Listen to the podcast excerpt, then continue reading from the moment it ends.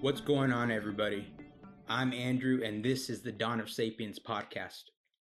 So, it's been a while. Uh, I've been working on a project for my YouTube channel that should be released pretty soon. I originally planned to explore uh, this interesting and actually pretty amazing study that uses ancient DNA to reconstruct the ecology of mammoths on the Siberian steppe. But as I was getting ready to uh, sit down and, and write an outline for that episode, Dan Carlin from Hardcore History released a new episode. Well, it was actually uh, on his second podcast feed, and it was called The Long View. And the description perked my ears up because for the first time, Dan was diving into prehistory. And it's an interesting moment for me because, in a way, Dan is partly responsible for me living in the world of anthropology. I've always found history interesting, and when I left the Air Force in 2011, I discovered Dan's Hardcore History podcast. His exploration and narration of history was always riveting to me. Between his podcast and my own reading, I started to have an issue with one thing in particular. And really, it can be boiled down to one phrase that is used constantly by historians and history buffs. And that phrase is human nature. After listening to enough of Dan's podcast episodes and reading enough history books, I realized that history studies humans in a civilizational and agricultural environment. And I also realized that this is a very different environment than the one our ancestors evolved in. So naturally, I got curious about the 90 plus percent of our species experience before civilization. In a way, this hardcore history episode is a clashing of my two worlds. While listening to it, it became apparent how a history guy perceives prehistory. There were times I agreed and times I disagreed with Dan. So I thought rather than do the ancient DNA episode, while this was still fresh in my mind, I would take some of the topics that Dan touched on, explore them, and add my two cents from a anthropology point of view. Many argue that language probably predates Homo sapiens, and it's possible that Neanderthals were capable of using language. In fact, linguistic anthropologist Daniel Everett even argues that language may exist as far back as Homo erectus, which first appeared around 2 million years ago. It's debatable, but he probably stuck around to near 118,000 years ago. The ability to communicate at this level implies that Homo erectus, Neanderthals, or both were much closer to Homo sapiens than chimps, never mind anatomically modern humans. This idea that Homo sapiens who existed before a specific point in time were less than modern humans is based on a science that has more or less been rejected. This idea revolves around the argument that near 50,000 years ago, and possibly as early as 100,000 years ago, Homo sapiens underwent a Paleolithic revolution that saw their stone tools become more derived or advanced. This fact is often paired with the implication that language would have needed to exist for such advancements. This sudden emergence of language pairs well with the likes of Chomsky's language module of the brain that just seems to pop into existence. Chomsky himself offers no explanation or even interest in explaining how that works how the language module evolved or where it came from, which is kind of strange to me. The fact that the earliest cave paintings are less than 70,000 years old is another point of evidence in the minds of revolution believers. Dan calls anatomically modern humans, which I presume what he really means is prehistoric hunter gatherers, as barely more than, quote, complex chimps, chimps with fire, or as having modest religious understanding. But what exactly is this comparison? It's not really surprising that as a man of history, Dan would consider populations that lack what, like institutions, uh, large monumental structures, complex hierarchy, and possessions as simple people. But it was strange for me to hear him say and claim that because of this lifestyle, these people, these populations were little more than chimpanzees. But to claim that because of this lifestyle, these populations were little more than chimpanzees strikes me as coming from someone with a lack of biological and anthropological perspective. Regardless of what their social configuration is, these people were in every way human. The last remaining hunter gatherer groups lack most of these cultural, quote, innovations, but only the ill informed would seriously consider them closer to chimpanzees than modern humans. Their brain is identical to any other person's on Earth. They feel the same emotions, have the same cognitive ability, and experience the same drama as any American or European today. Even fossil tooth analysis shows us that developmental growth patterns in our species as a whole is essentially the same. It's not until you analyze teeth from Homo erectus do you start seeing developmental patterns equally close to chimpanzees as they are to humans. But from the perspective of you or me, hunter gatherers do appear to live a simple life. Does this make them primitive while us Westerners are advanced? There is this implicit feeling in Western culture that we are advanced and those that live off the land are primitive. Now, this can be debated, but the point is that human beings going back hundreds of thousands of years are not chimps, they're us. I've noticed a trend in how human nature is explained by those who are heavily influenced by the present. They often propose to be explaining the experience and behavior of our species up to 300,000 years ago by using evidence from the last 10,000, 7,000, or 5,000 years. Dan falls into this trap as well. When he compares prehistory with Lord of the Rings, he wonders if the same war, drama, and romance we experience today was always happening during our species' existence, just on a, you know, smaller scale. To be fair, there are anthropologists and evolutionary psychologists that argue in the same vein. But to me, this amounts to wiping away 300,000 years worth of human history and projecting all these conditions of the present or historical present onto the history of our species. This destroys the demographic, ecological, and environmental factors that defined and shaped us as a species. Dan wonders whether the first time 1,000 Homo sapiens are together in one spot, if it is due to war. This might be true, but in my opinion, it's likely much more recent than he imagines. Genomic evidence shows that for most of our history, and even up to a million years ago, our ancestors' effective population was never more than 25,000 individuals across the planet. The population did begin to increase between 50,000 and 30,000 years ago, but the consequences of that population increase still can't be projected into the past to define the nature of Homo sapiens. If anything, any change in behavior just reinforces that Homo sapiens are indeed products of ecological and demographic forces. This constraint is inconvenient for those that want to paint human history in their image. If humans behave differently in groups of 30 than they do in groups of 10,000, it makes it harder to argue that humans were constantly fighting battles against neighboring groups.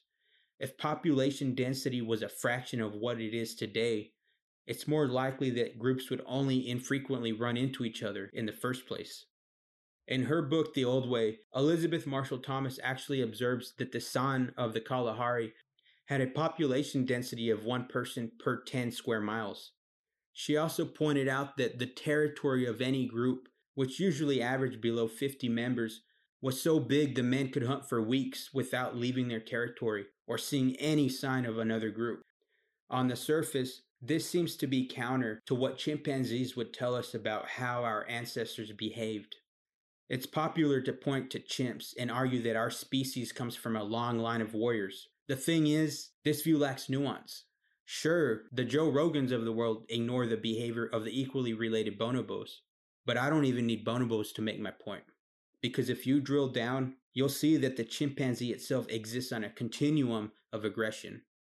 Different populations have different levels of aggression, and much of this is driven by demography and ecology rather than inherent aggression. When I asked evolutionary anthropologist and chimp researcher Liran Samuni where savanna chimps sat on the continuum of behavior between rainforest chimps and bonobos, here's what she had to say.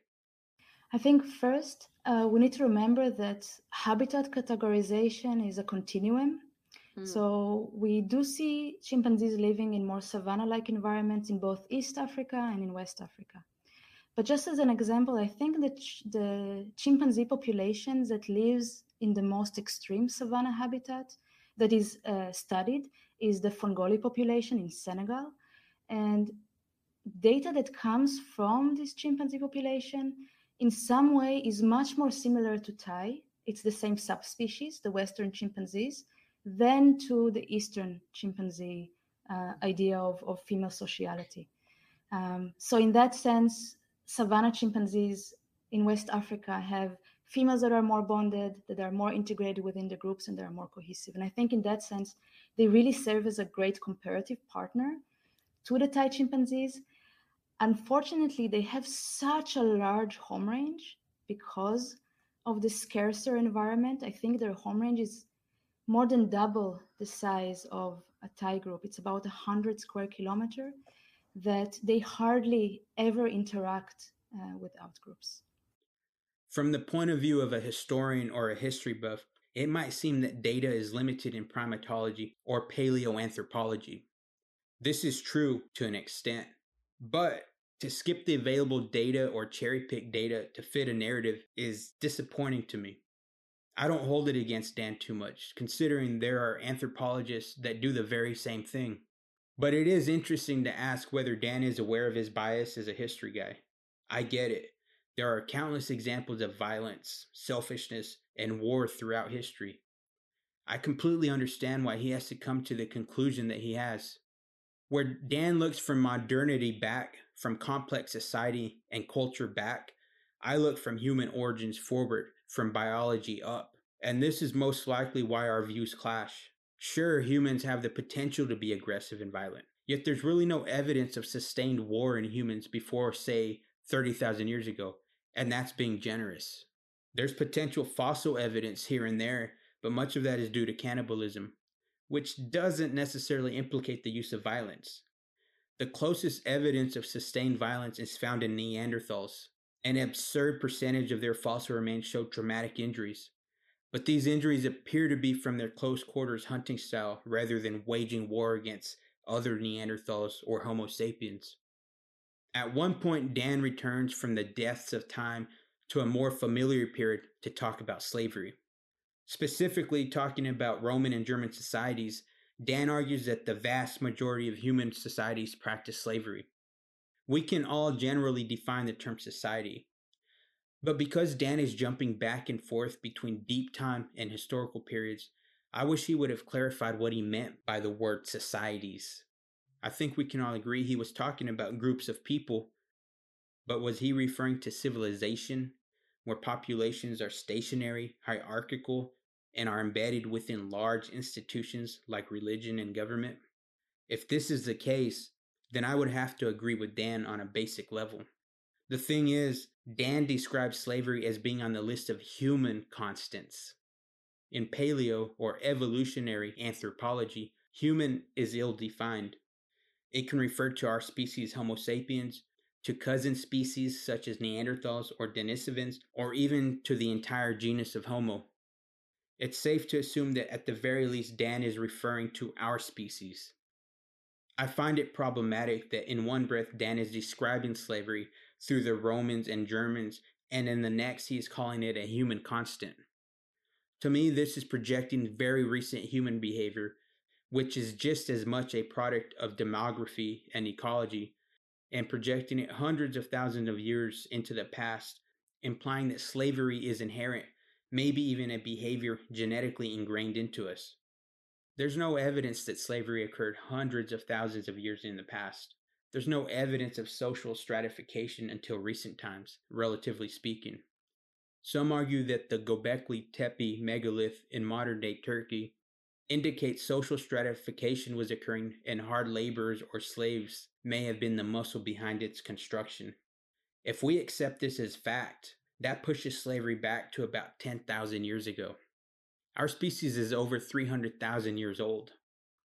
So 10,000 years is about 3% of the total existence of our species. How can the last 3% define the first 97%? to me, it's very plain to see that non anthropologists, and hell, even some anthropologists, view the majority of our species' life history as a blank slate, which conveniently allows them to apply their academic specialty to the story of human origins without contending too strongly with any antagonistic data. You see this all the time with evolutionary psychology, history, economics, and sociology. The possibility of slavery in the deep past doesn't even make sense when you consider population density, kinship relations, lack of specialization, lack of surplus resources, and the nomadic lifestyle of hunter gatherers. When Dan talks about migrations, admixture, and ethnicities, he comes to the conclusion that ethnicities are temporary.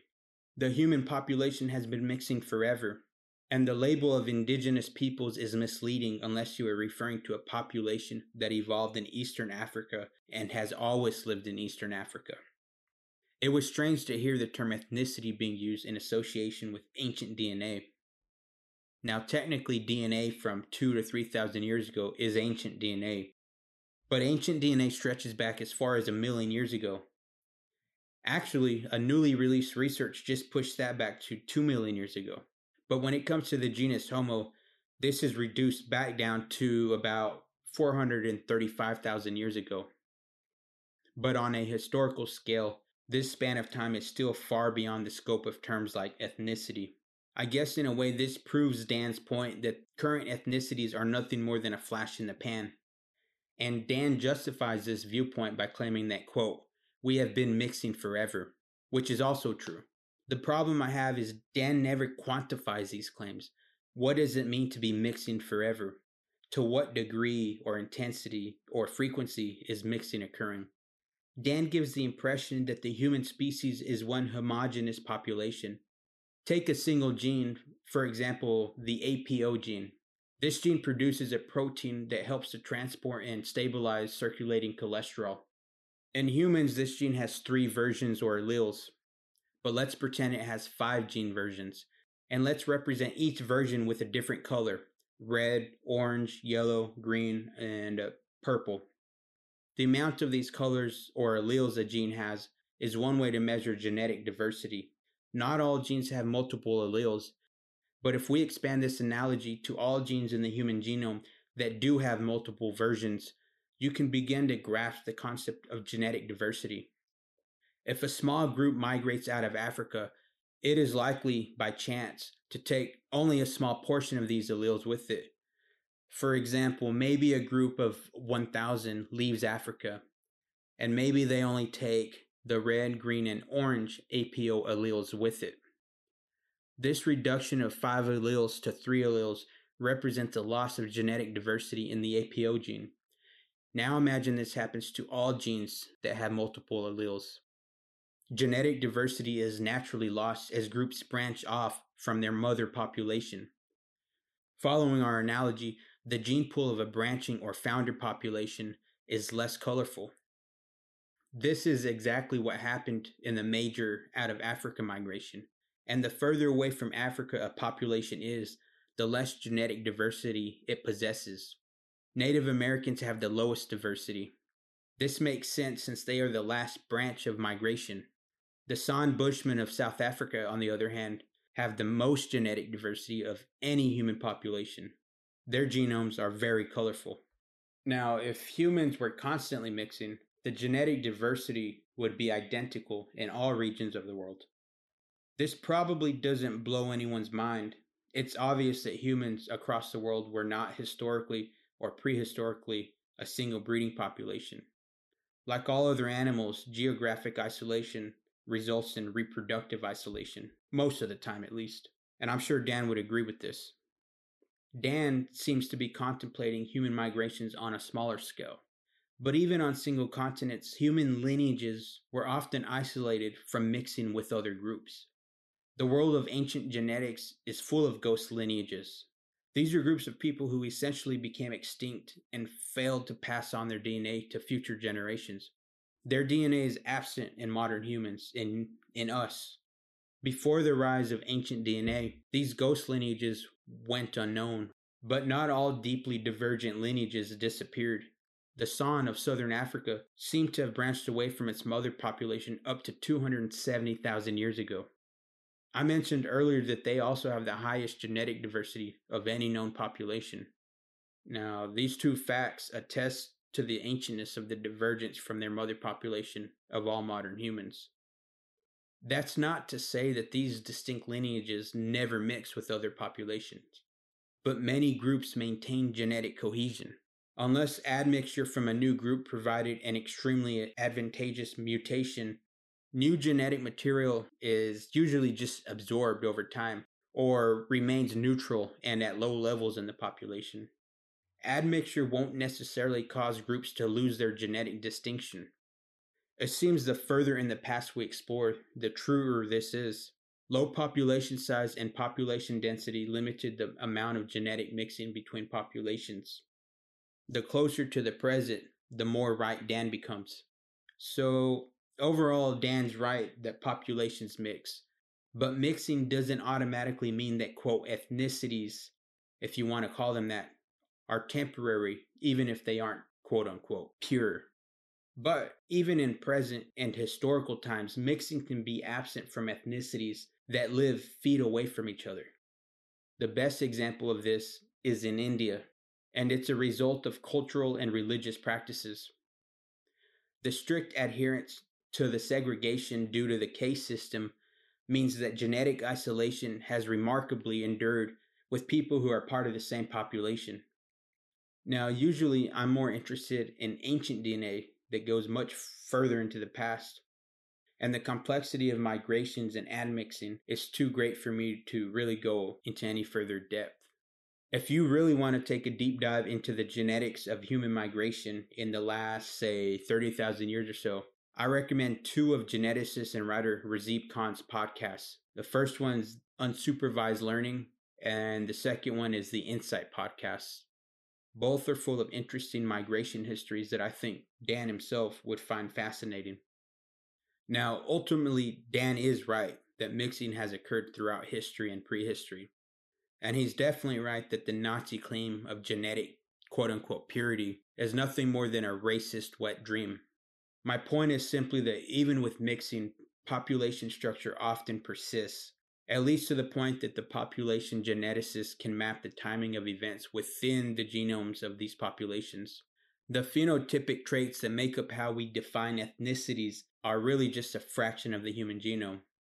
From a historian's perspective, I can see how these might be regarded as the important aspects of the genome, but on a genome wide scale, the emergence of, say, blue eyes, de novo, or from another population says very little about the rest of the genome and physical traits of an individual. But coming back to Dan's argument, he claims that because of this mixing, almost no indigenous peoples exist. Essentially, he's saying that only those that emerge in East Africa and have always lived in East Africa could be considered indigenous peoples.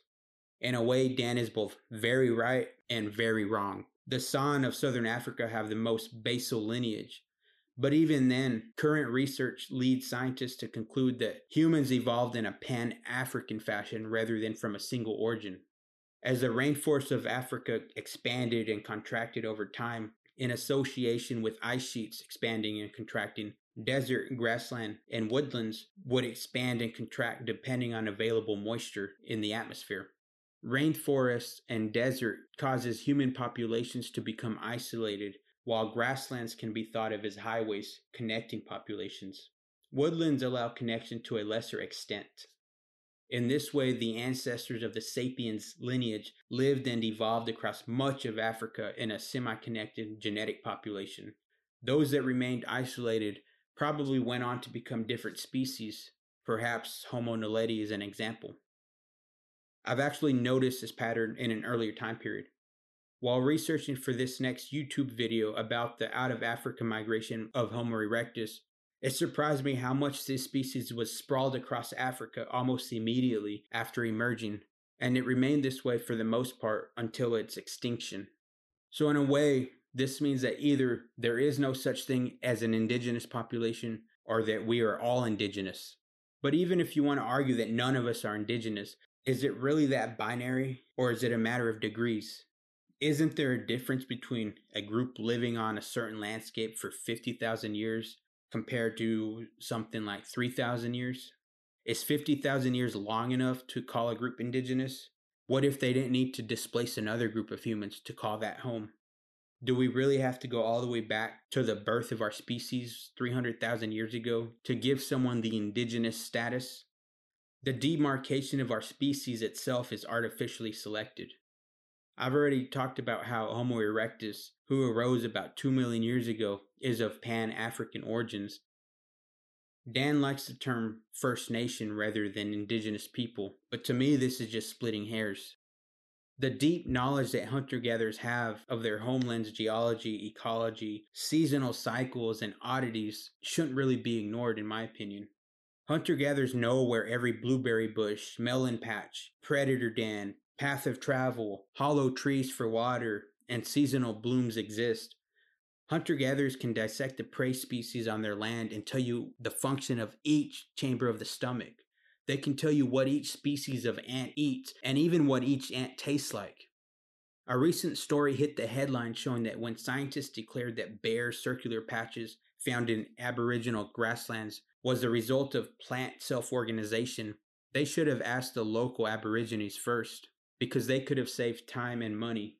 Self organizing grass wasn't responsible for these bare patches. The elders told them it was underground termites and when scientists checked this, the elders were right. It's fun to think about human migrations and people having tug of wars over land, of who was here first scenarios, of who has a legitimate political claim to land, of who was indigenous or the First Nation. I would argue that in prehistoric times, those with deep knowledge of the land and length of occupation have the right to be considered indigenous or something like First Nation peoples. In most of prehistory, these ecological considerations are much more relevant than political considerations that only really make sense in historical and near historical times. There was one section of Dan's episode that actually caused me to recoil. It's the section where he doubts that human beings ever lived in harmony with their environment, and according to him, this is proof of our human nature. I find this so interesting because of my personal path to studying anthropology and human origins. I already mentioned that one of the influences of me following this path was Dan himself. Historians and history buffs are constantly talking about human nature. But you listen to enough of, of their interviews or their podcast episodes or read enough of their books, and you can't help but to realize how short sighted this perspective is. Because really, historians specialize in the last 3% of human existence. And I think, in a way, Dan's episode was his way of acknowledging this situation. But it's disappointing to see him acknowledge this and simply project history into prehistory. It's not just projecting a tiny fraction of humanity's existence into the past that's a problem, but it's ignoring the difference between civilization and hunter gatherer life stacking thousands or hundreds of thousands or even millions of human beings on one another matters in this story. The extreme hierarchical structure of civilization matters. Specialization matters. The domestication of animals and plants matter. The explosion of disease matters. The inability to personally know every person you encounter on a daily basis matters. If you don't seriously consider any of these things, human behavior is naively reduced down to our DNA. And once this way of thinking takes hold, it's only natural to project it as far back as 7 million years when our ancestors split from the ancestors of chimpanzees. So when Dan claims humans were always hard on the environment, it seems to me he's saying the damage we are currently causing the planet isn't out of line with our past. It's a matter of scale rather than a matter of how we live today but I don't buy this for several reasons. Dan doesn't quantify what being, quote, hard on the environment means, but he does give an example of chimpanzees eating all the fruits from one tree before moving to the next tree and repeating the cycle. He says that small populations, large territories, and the nomadic tendencies of hunter gatherers make up for the way our hunter gatherer ancestors decimated the land. This causes me to ask how is this different from any other animal? The fact that hunter gatherers need to move to find food and water is proof that they are living embedded within an ecology. And their small populations are a direct result of the carrying capacity of the environment they call home. Even in environments that we would consider extreme, like the Kalahari of South Africa, these groups don't necessarily decimate the land before moving into untouched territories. I use the word decimate because it seems that is what Dan is implying. Today, we decimate the land, we cut down vegetation, scrape the land bare, and either farm it until the soil is robbed of all nutrients or cover it in layers of concrete, asphalt, and housing. Is this what Dan means by hunter gatherers being hard on the land? It's true that hunter gatherers will often pick all the ripe berries from a bush or dig up all the mature root vegetables they manage to find. But it's also true that the bush itself remains behind, and so do the immature roots, vegetables, and seeds that aren't quite edible. The nutrients in the soil remain, the ecosystem remains intact. I'm having a hard time seeing the way we live today as being comparable to how hunter gatherers live and interact with their environment. In fact, according to Thomas, white farmers and even Bantu pastoralists considered the San's land as wasted because they, quote, did nothing with the land. In other words, living embedded in the ecology of the land was not enough to claim it. One must exploit the land to maintain possession. It doesn't seem like the farmers or pastoralists considered the San use of the land as hard or decimating. They almost viewed it as untouched virgin land wasted in the hands of the San. Now, obviously, the land wasn't untouched, but it certainly wasn't exhausted of resources. Anthropologist Richard Lee worked with the San during the 60s, 70s, and 80s.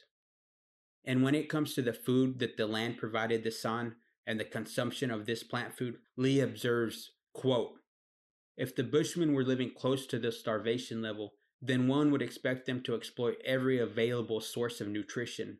That their life is well above this level is indicated by the data. If all the edible plant species are arranged in classes according to the frequency with which they were observed to be eaten, there are some 85 species available, about 90% of the vegetable diet by weight is drawn from only 23 species. In other words, 75% of the listed species provide only 10% of the food value. End quote. So, in other words, out of 85 edible plant species, 62 of those species are essentially untouched. And likely said, if they were starving, this wouldn't be the case. And for the majority of the plant species, to not be targeted or lightly targeted, you can't really argue that hunter gatherers decimated the land and moved on. And by the way, I don't really accept that explanation for chimpanzees either. But in this case, we have Lee with the data showing that it's definitely not the case for hunter gatherers. And Lee also describes an incident during a drought in the 1960s that caused the crops of farmers to fail and the only way they could figure out how to survive was by going with the San and gathering wild foods. And this introduced no additional strain on the San. It really demonstrates that their relationship on the land can hardly be described as hard. This brings the question of the waste of hunter gatherers. Dan mentions the only reason hunter gatherers and human ancestors are off the hook of polluting is because they don't make non biodegradable products such as plastic. Now that's true, and it means that the slate of potential pollution is nearly clean for human ancestors.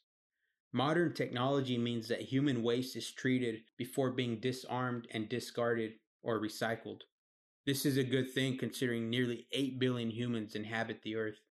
But our prehistoric ancestors didn't have waste treatment facilities. Does this mean they soiled their local environment before the shit pile grew too big? Elizabeth Thomas can show us what happens to the feces of hunter gatherers. According to Thomas, before the women of a gathering group marched into the bush of the Kalahari, they made a brief detour to the clearing that served as the camp's latrine. She was surprised that not only did it not smell, but there was no sign of human feces. When she asked if they bury the waste or remove it, the woman pointed to the abundance of beetles in the area and explained that they break it down. And to me, this is another sign that our ancestors were definitely embedded within their ecosystem and not living outside of it. It's tempting to think about how modern humans seem to live independently of their environment and to presume that our large brains and presence in all corners of the world means that our species disengaged from the environment very early in its history. When Razib Khan had paleoanthropologist and geneticist John Hawks on his podcast, John soundly described the likely reality of our ancestors and cousins' relationship with the environment. That points to a different kind of interaction between ancient people, Denisovans, Neanderthals, probably ancient Africans as well, and, and landscapes. I think that people were much more landscape dependent. They lived and succeeded and maintained population growth in areas where they fit into their landscapes really well, where they could use the landscape in their favor, where their technology enabled them to, to survive and do well in a local area, and that those areas were kind of few and far between. So when we find people in the middle of Siberia, we're not necessarily finding the place that they were really super well suited for all the time, right?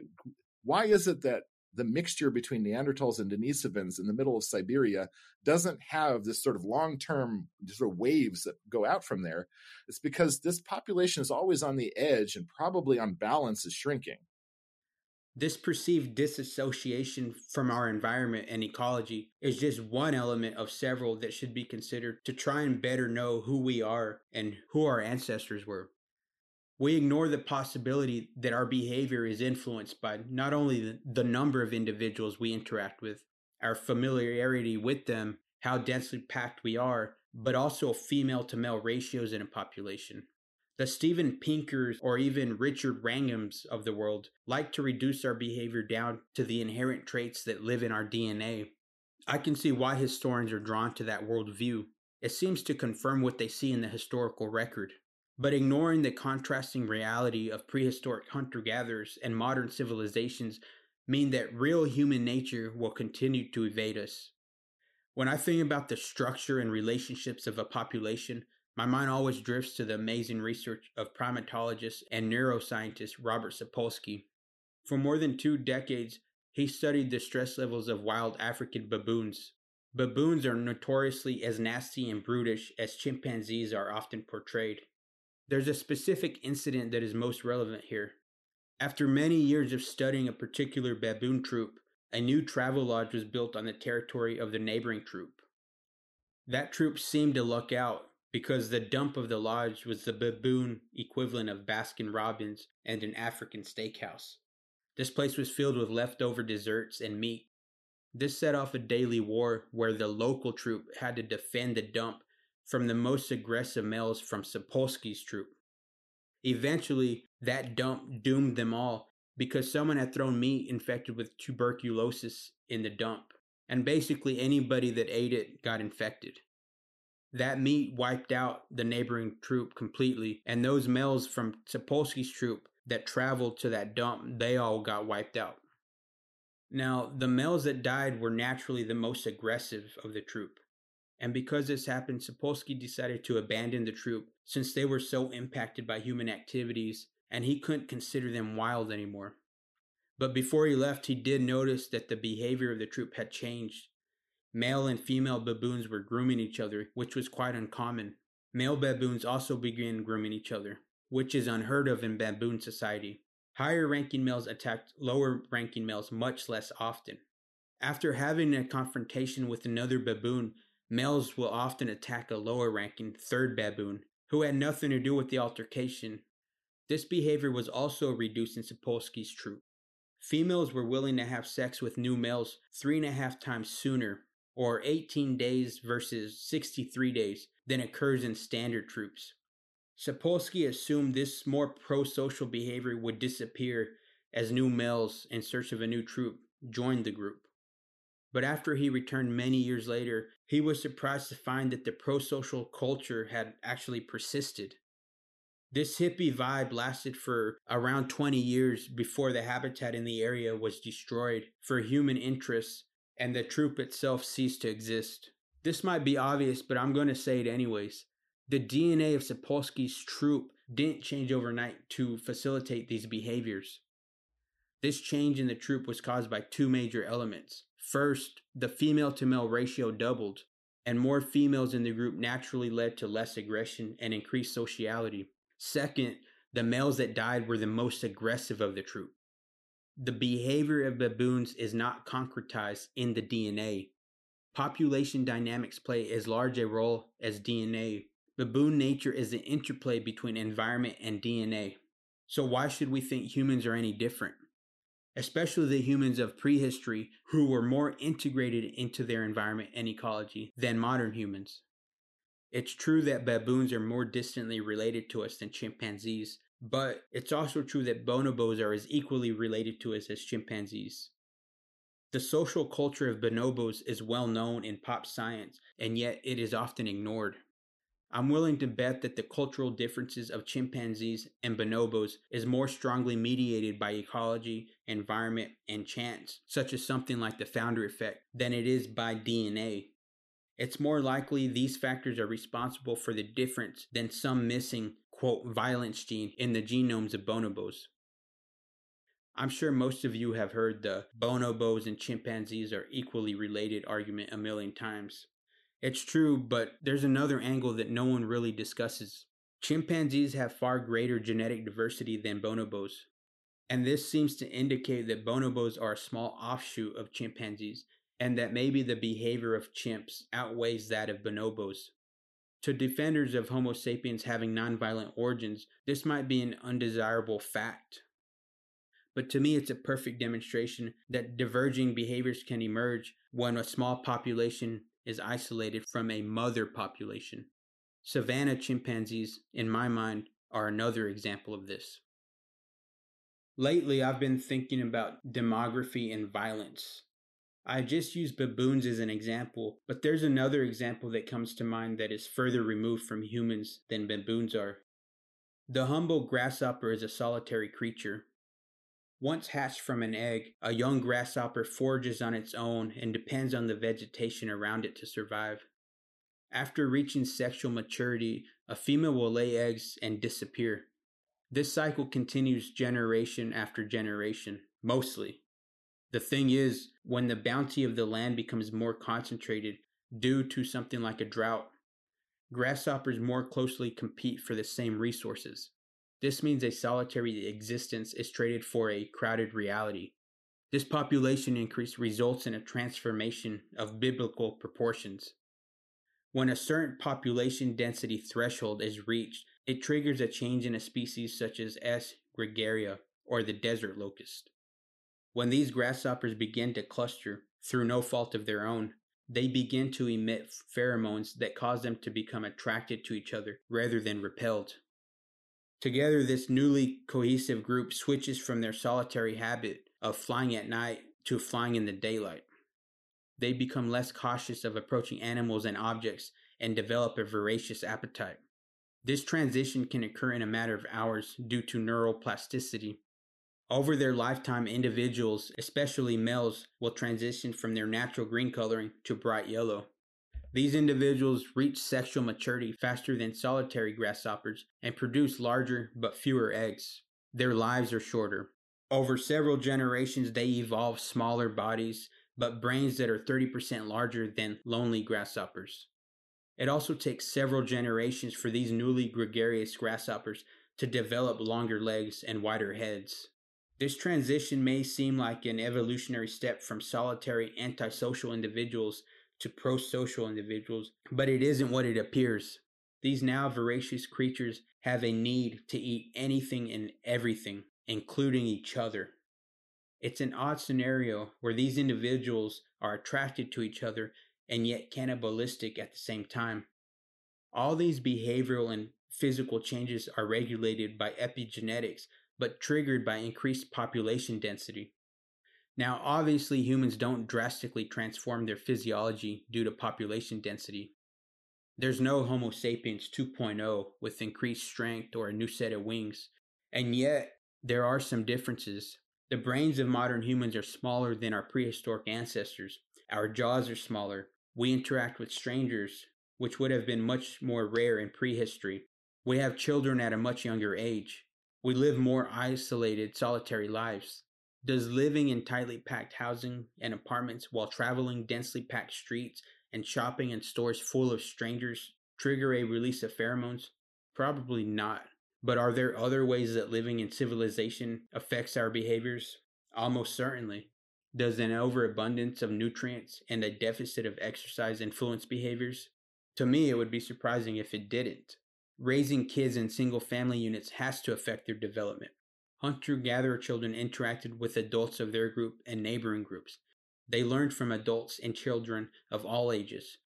Stuffing kids of the same age into a single room to learn from a single adult while also forcing them to compete against each other has to alter their perception of self and behavior as an adult.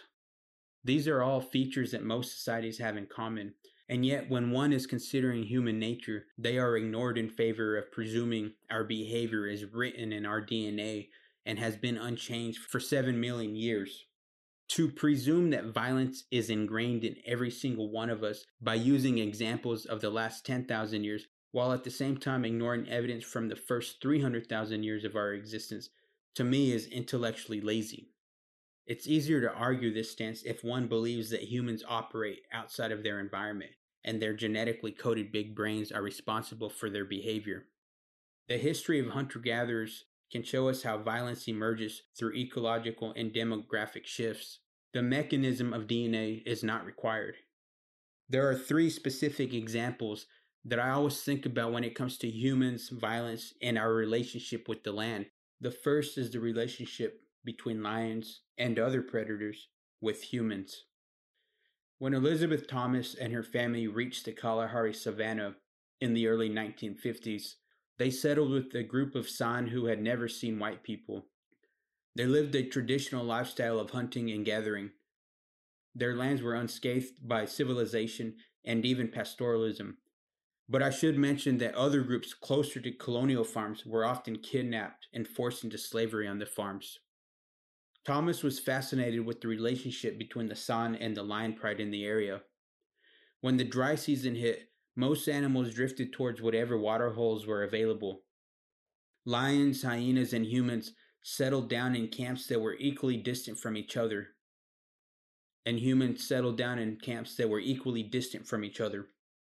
They also visited the waterholes at different times. Despite what nature documentaries might imply, rather than an existence of blood, tooth, and claw, these predators chose avoidance most of the time. Thomas also pointed out that for the most part, the San occupied a different temporal niche than the other predators. Lions and hyenas and most other predators are most active at night.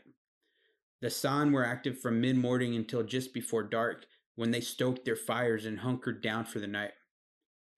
When the San and lions would occasionally bump into each other on the savannah, a mutual understanding of avoidance was practiced where human and lion walk backwards for several meters, turn around, and simply continue on their way. It's hard to believe, but this was the ecology of predators on the landscape. More than a decade later, when Thomas returned to the area, much of the land was designated national parks, and the San were forbidden from living on the land and were forced to move to permanent villages. Thomas assumed lions would still practice a mutual respect towards humans, but as she was running towards her jeep with the lion close on her heels, she realized the relationship was broken. Without humans living on the land and embedded in the environment, lions no longer passed down this concept of mutual respect. Humans became unknown entities and perhaps even prey, and lion human violence emerged. The second example of human violence and ecology is what happens when pastoralism appears on a landscape. Specifically, what happens between humans and predators. Thomas mentioned that her family owned a high power rifle, but it rarely left the tent or the truck. Following the lead of the San, they felt no need to carry a weapon in self defense. But one of the elders warned her that in areas where people hunt or kill lions, they are dangerous to humans. He was referring specifically to the lands of pastoralists. The problem lies in the fact that to a predator, there's no distinction between wild and domestic prey. A chicken and an ostrich are both lunch. A donkey and zebra, or cow and kudu, amount to the same thing in the mind of a wild predator. This new valuable property meant that humans would step in to defend their animals. Human and lion were suddenly at odds with each other. This new reality is reflected in the difference of weapons between hunter gatherers and pastoralists. Hunter gatherers primarily rely on three foot digging sticks and bows paired with poisoned arrows. Because the poison is slow acting and takes several days to kill, neither of these weapons are practical to defend against or attack lions. Pastoralists, such as the Maasai, carry a very different set of weapons. With five to six foot spears, throwing clubs, and short swords, the Maasai battle predators in defense of their domestic property. This defense of domestic animals changes the relationship between humans and lions permanently. Thomas recounts a time when her and the San group she was with encountered a pastoralist group with chickens and donkeys in tow. When questioned, they claimed they were leaving their land because the lions had become too dangerous to live with. But predators are not the only source of violence that pastoralism introduces. In human terms, the acquisition of domesticated animals could also be viewed as a form of accumulated wealth. This inevitably results in conflict between neighboring groups. If you imagine a fierce African warrior, you are probably imagining a pastoralist with body length spears and neck high shields. It's not only the animals themselves that are being fought over, but rights for grazing land and water resources. In time of drought, the battle over premium grazing land and water intensifies. After a drought, a group often raids a neighboring group in an attempt to increase the size of their herd. Because pastoralists and their herds are still nomadic, they can mitigate raids and attacks to some extent by moving out of a region. But once humans settled down permanently, they would have no choice but to defend their land, animals, and now crops. It's likely that at this point, the threat of wild predators became secondary to external hostile human populations. Pastoralists and their violent lives are often confused or merged with hunter gatherers and their lifestyle. Just as the behavior of today's people shouldn't be blindly projected into the past, failing to distinguish between hunter gatherers and pastoralists results in a flawed understanding of humanity's relationship with itself and its ecology. There's a figure from a study that I always envision when I think about Homo sapiens' relationship with other species of their environment. The image, along with links to the rest of the material I mentioned in this episode, will be in the show notes or description. But for now, I'll describe the image. Imagine you are looking at a line graph. On the left hand side is the y axis that is measuring female population size. The bottom of the y axis is 1,000 individuals, and the top is 1 million. The x axis is measuring time. From right to left, it begins at 80,000 years ago and ends at the present day, or zero. Now imagine two lines that are intertwining or mirroring each other, sort of like a rope that is made up of two threads. When one thread raises, the other lowers to an equal degree. These two lines represent the population of Homo sapiens and the population of Cape buffalo. At 80,000 years ago, their population is tightly bound together at no more than 20,000 individuals in each population. The two threaded rope gradually slopes up from right to left, and between 40,000 and 7,000 years ago, the strands of the rope loosen slightly while the Homo sapiens population dips slightly, the buffalo population rises an equal amount. By 2,500 years ago, the populations of both species converge and becomes identical.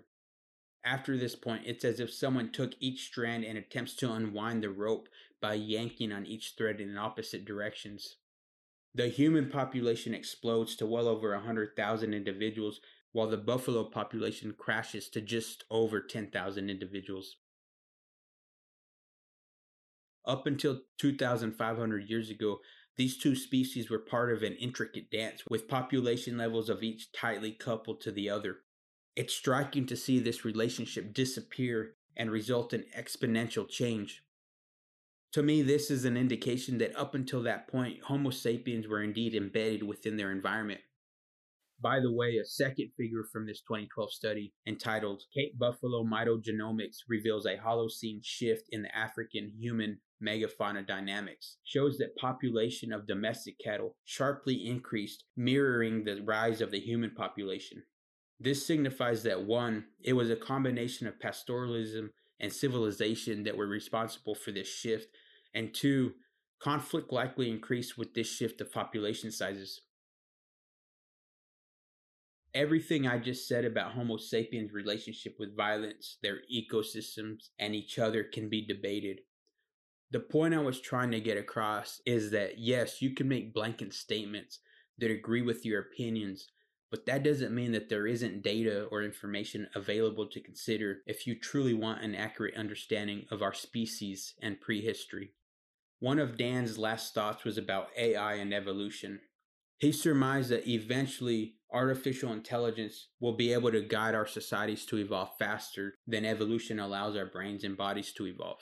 This is interesting because evolution absolutely does have a limit when it comes to the rate of change in a species much of this has to do with mutation rates, but especially generation length. For example, some species of flies only live for two weeks. This means the length of time from when they were born and when they produce offspring has to be less than two weeks. This means that mutation in sex cells and new DNA configurations due to recombination of the chromosomes during meiosis are passed down to the next generation every two weeks. When it comes to our species, DNA analysis shows our generation length is somewhere between 25 and 30 years on average. Most DNA modeling assumes a generation length in this range. The takeaway here is evolution works much quicker in flies than humans. In the 25 years it takes for a single human generation, a species of fly with a two week lifespan would have produced at least 650 generations. That's 649 more opportunities for a beneficial mutation to arise. On the other hand, we can learn and gain the knowledge of many generations within a single lifetime. And I guess Dan's premise is that AI can not only gain knowledge even quicker than a human being, but it can comb through amounts of data so vast that any one human or even groups of humans would be unable to compute and therefore unable to locate solutions or patterns within this data. And this is probably true.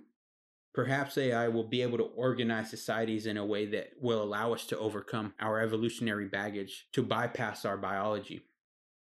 But when I consider this, I can't help but think this is overthinking the issue. To me, it seems more likely that rather than create a reality that attempts to overcome our biology, AI will conclude the only way to create a better life for our species would be to create societies that are aligned to our biology. Whether that be spending more time outside, more daily physical activity, more intimate relationships with a smaller amount of people, children learning with people of all ages rather than someone from one age, the ability to secure resources directly rather than through intermediary labor. Now, to some, this might seem like hippie shit. But I believe if AI analyzed our biology and the evolutionary environment that shaped us, it would attempt to merge civilization with something that at least imitates that environment. And with all this being said, I guess I'm left with the same conclusion that led me to the field of anthropology from the field of history. History doesn't study human nature, it studies human potential. Put another way, it studies human behavior in very particular circumstances. This is what I concluded after being fascinated with history for years. I also concluded that thinkers in the field of history lack the broader perspective that allows them to realize this. My primary motivation for this episode wasn't to refute Dan or lecture him so much as to bring the breadth of information that the field of evolutionary anthropology offers to the question of prehistory. Some might argue that my argument could be turned against me. Maybe anthropology is also the study of humans in a very particular circumstance. This is probably true since human potential encompasses the full range of possible human behavior, and change has accelerated greatly in the last 5 to 10,000 years. The difference is the circumstance that evolutionary anthropology and paleoanthropology study happens to be the environment that shaped us. It's written in our biology.